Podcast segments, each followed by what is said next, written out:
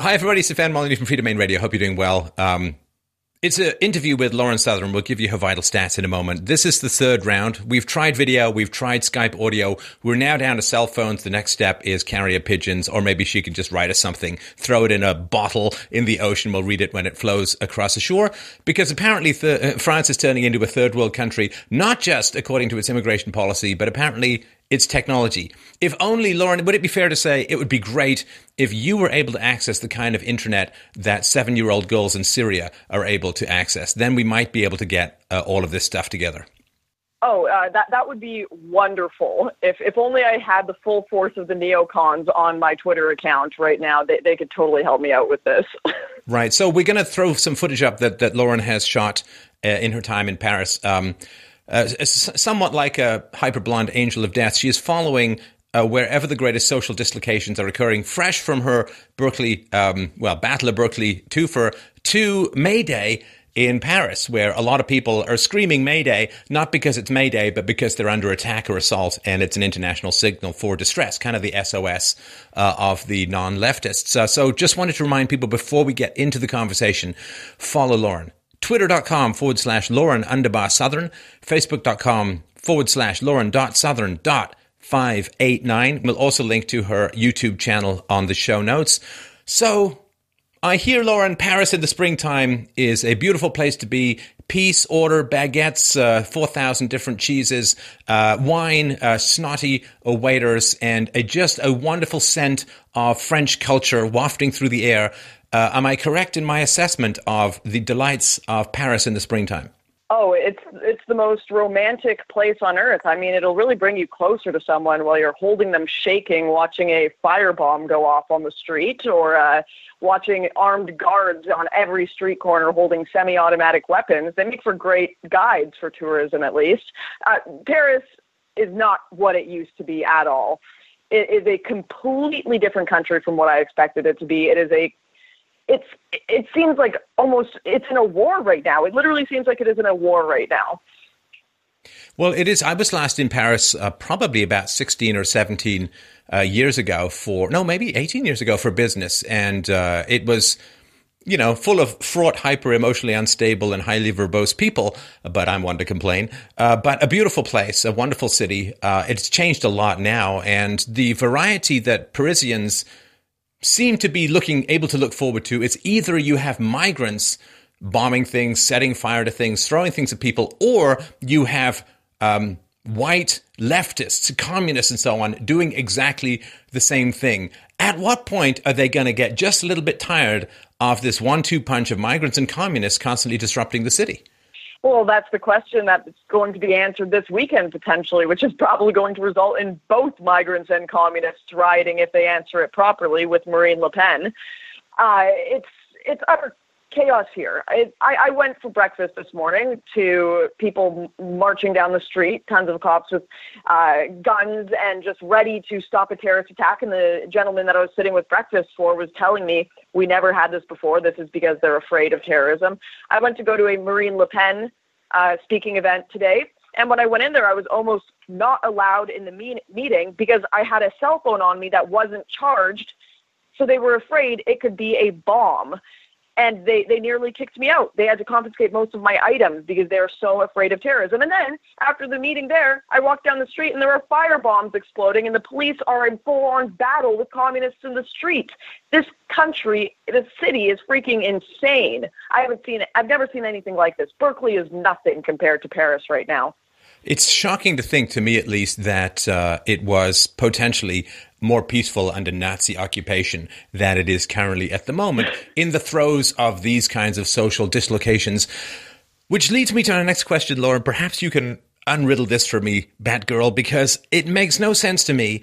The Parisians are facing this kind of disruption, this kind of violence, this kind of social instability and aggression, and 5% of them are voting for Marine Le Pen.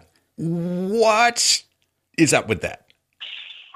I I wish I could explain it, and I guess I have a lot of learning to do in these next few uh, weeks I have to spend here. Because to me, it would seem anything but the status quo is what you need to do. And the status quo, of course, is your more, more socialist governments, your more leftist governments, all this, which is quite clearly not working.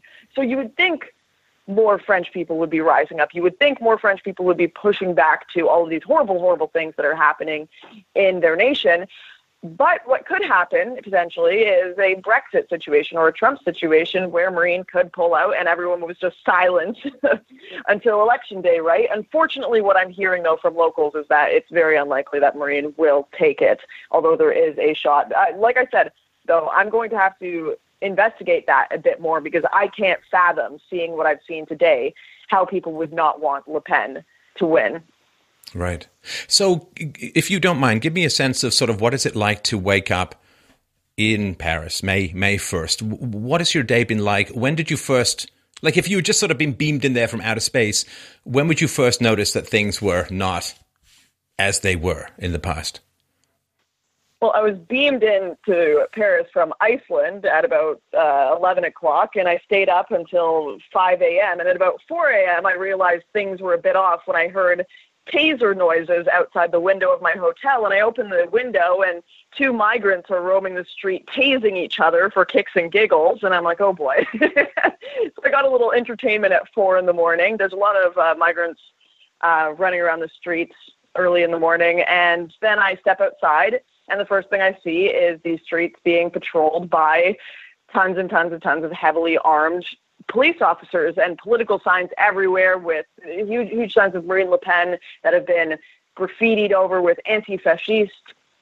Of course, Macron as well. Just the the place is uh, so charged politically right now, so charged. When I sat down for breakfast and I put my helmet down on the table and it had a MAGA sign on it, the French gentleman that was giving me a guide of France told me uh, quickly you need to take that sticker off immediately because you could like be attacked to the point of being killed if you have that on and people recognize it in the riots today.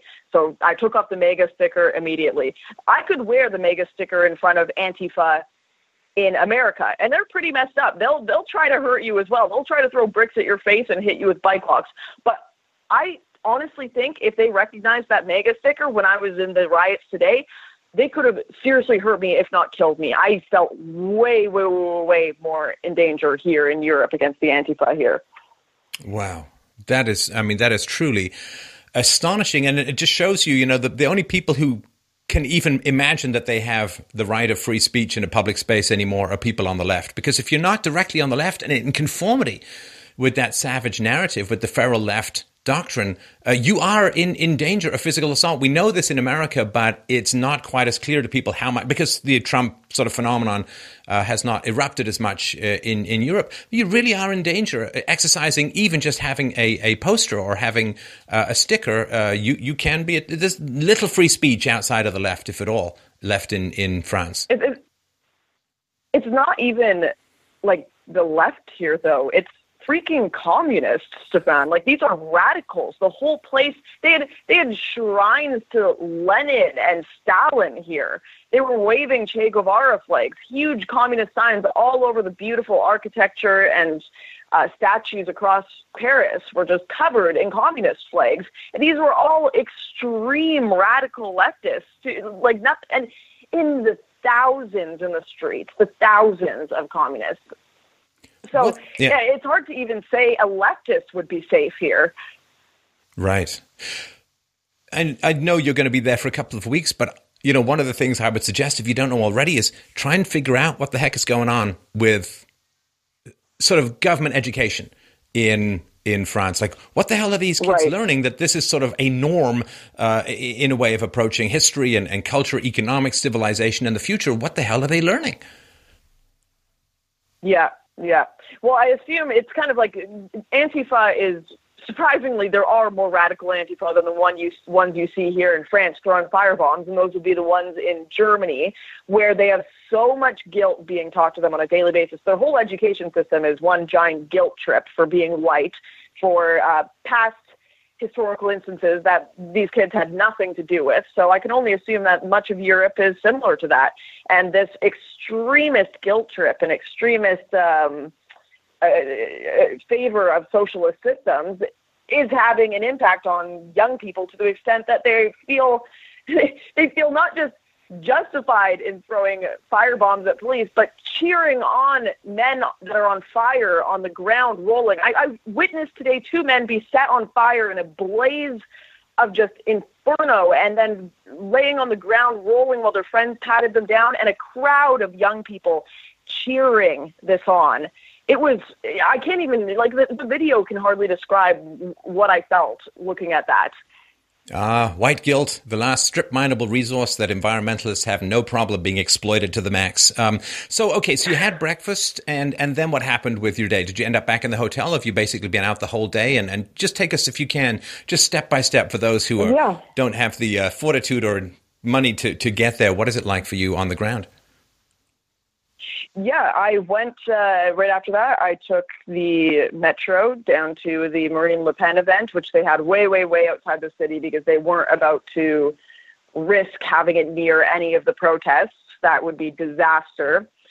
Uh, and when we got to the Marine Le Pen event, it, it was about a 15, 10 to 15 minute walk from the entrance of the event to where she was actually speaking because they needed to have so much security. They needed to clear the entire radius around it to make sure no one would bomb it, no one there would be no terrorist attacks. The whole place is on high high alert for terrorism. Like immediately, I left my bag like maybe three feet away from me this morning when I was at the event, and someone immediately came up to me and was like, "Lauren, do not leave your bag unattended like that. You'll freak people out." So you, it's a whole different mindset you have to change yourself into when you're in Paris because it is all the people I had breakfast with had witnessed multiple terrorist attacks in the, in their lives.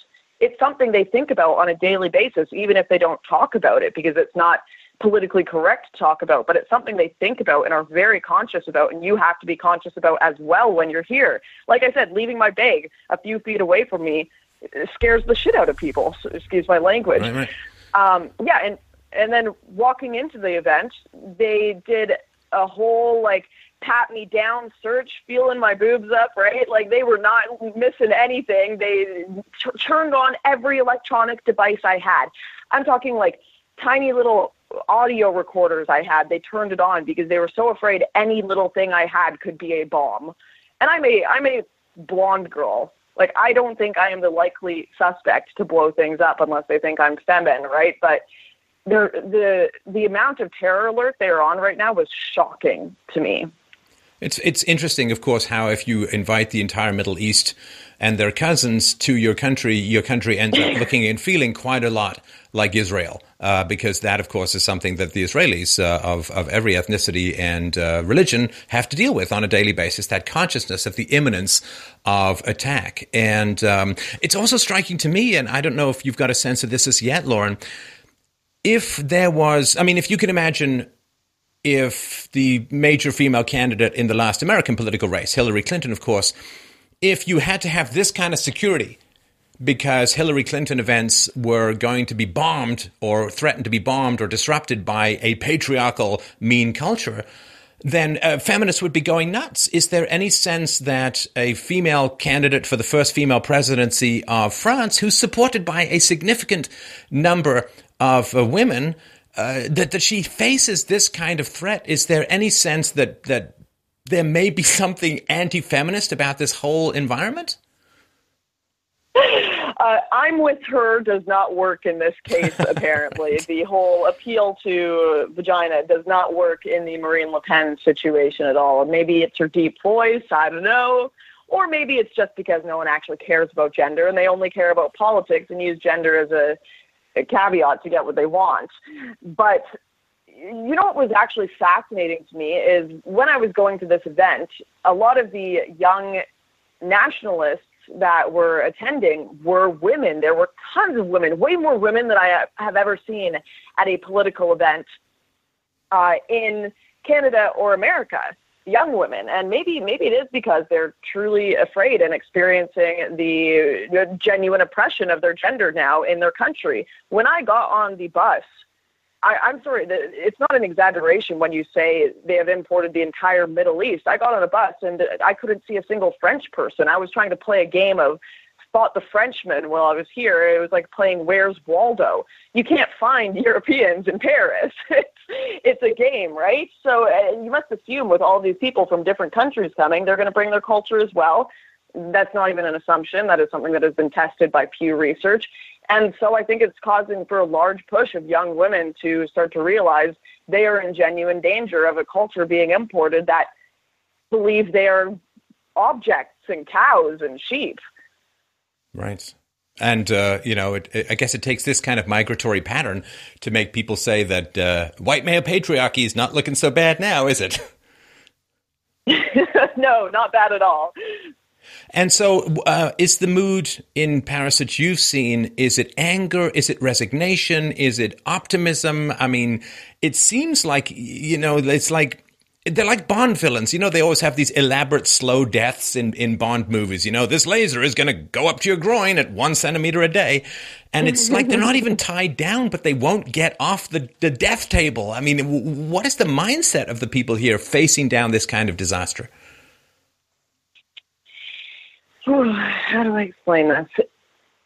It's it's very strange because it's one of those things where everyone knows what is going on, right? It's impossible to not know what is going on. People here have had family members die. They know someone who has died in a terrorist attack. A terrorist attack has happened in their city. They've experienced the violence and the just the complete and utter dissatisfaction of the public and political extremism, and yet they're polite and quiet about it they try to pretend it's not happening, right? It's I think hypernormalization is that the thing I'm looking for. I'm trying to think of the word, but it, it's where everyone just kind of pretends it doesn't exist because it's politically incorrect to act as if it's a problem. It, it's exactly what their their president said.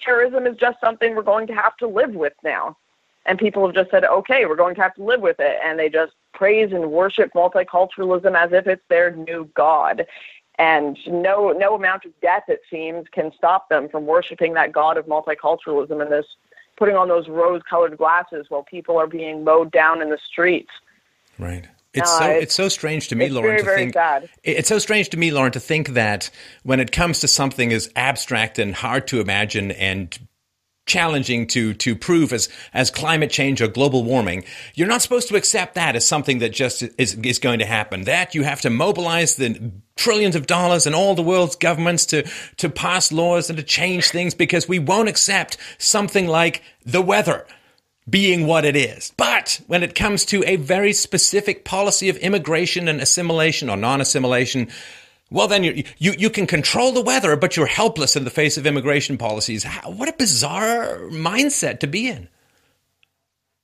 Yeah, and they'll, they'll spend all of the the tax dollars in the world trying to prevent terrorism. But the only reason they're trying to prevent it, it seems, is so that they don't have to admit it exists so that they don't have to lose their moral high ground. They just want to prevent it so that they don't have to say, "Hey, maybe we should look out for Mohammed." And everyone else, it's it's you're you're allowed to acknowledge that you're you're allowed to pay tons and tons and tons and tons of tax dollars towards the prevention of this. Yet you're not allowed to acknowledge it's a problem. You just have to keep virtue signaling. I, I it's not sustainable it's not sustainable. And the political situation here is going to keep getting worse.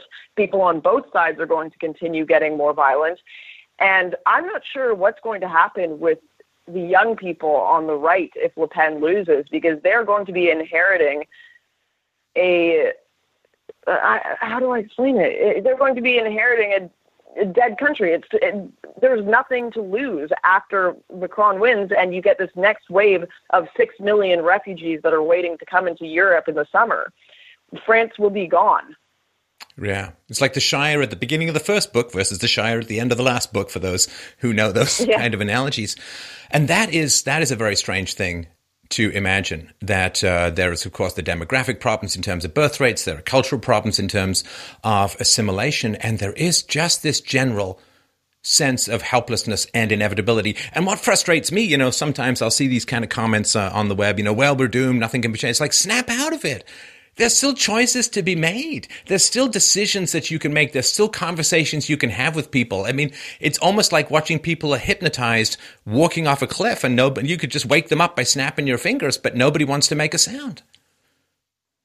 Yeah, yeah. Some of the there are that, that's one thing. The young people that do mobilize here are doing it in far more organized and better ways than uh, the young people that I've seen in America and Canada. Generation Identitaire are putting in a lot of good work towards stopping this refugee nonsense and fighting back against their government's agendas. And uh, they're they're a very, very reasonable, reasonable organization of just young people who want to. Their whole thing is we don't want to pay into social systems that have become so generous with strangers that they are unsustainable for ourselves, and we want to protect our cultures. That is their message. There's nothing racist or white supremacist about it. It's just a pretty reasonable view, and yet they are seen as fascists and attacked on the subway. And even one of the leaders in Austria, Martin Sellner, was attacked by five Antifa on the subway and pepper sprayed them and managed to get away. But this is something they deal with all the time and get almost no attention in the media. I mean, we get attention for Berkeley and American media at the very least. It gets on the news, but the identitarians and Antifa are not covered in Europe. It's just something that is normal. Right. Well, and of course, as we know from the history of French philosophy or pseudo philosophy from the 50s onwards, it's been very much normalizing this kind of violence, this kind of Saul Alinsky tactics of the ends justify the yeah. means. And it seems to me they're just driven by so much hatred of traditional Western European white civilization that, you know, the enemy of my enemy is, is my friend. I just you know, what role do they think they're going to have if, if, if French culture shifts so much towards Middle Eastern culture? It's hard to imagine where, where they're going to, but again, they think they're just driven by these short term hatreds that to some degree they're responsible for. I think to some degree has been programmed into them by their elders. Now, getting outside of Paris, of course, is where, like the Rust Belt in the States for Trump, the support for Marine Le Pen is, of course, generally outside of the cities. And I would mm-hmm. imagine mm-hmm. among people who are less indoctrinated by sort of post secondary miseducation in the universities and so on, do you have any plans to try and get to the heartland of support territory for Le Pen? Yes, actually, I'm going to be taking a trip uh, out to Lyon tomorrow. I don't know if I don't know how much support that has for Le Pen, but it's two hours, three hours maybe outside of Paris. So I'm going to be doing a bit of traveling outside of this area, maybe for my own safety.